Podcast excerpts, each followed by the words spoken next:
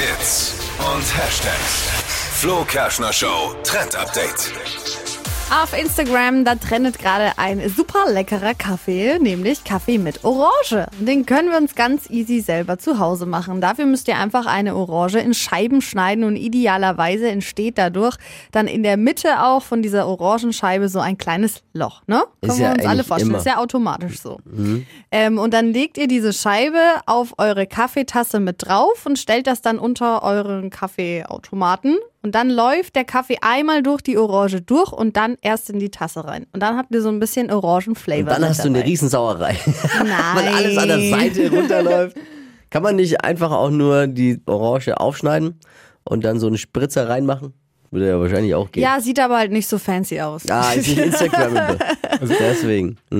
Ich brühe zu Hause noch selbst auf. So mit so einer, also mit so Kaffeepulver. Wie geht's dann da? Also ich... Naja, du kannst dann doch das Kaffee halt drüber schütten über die Orangenscheibe. Ja, den Kaffee einfach. Bevor du dir das in deine Tasse machst. Ja, dann schauen wir mal, was wird. Ja. Was wird. Wird. So, gut. Verpennt kein Trend. Ich find's lecker. Bestimmt Kaffee mit Orangenflavor kann ich mir gut vorstellen. Mal austesten alle. Verpennt. Mal ins Büro heute eine Orangenscheibe mitnehmen und dann mal testen. Kann ich mir auch gut mit dem Aroma unseres ganz speziellen Redaktionskaffees vorstellen. Extra lang gereift, diese Schimmelsporen in Verbindung mit Orange dann. Verpennt kein Trend mit dem Flo Kerschner Show Trend Update.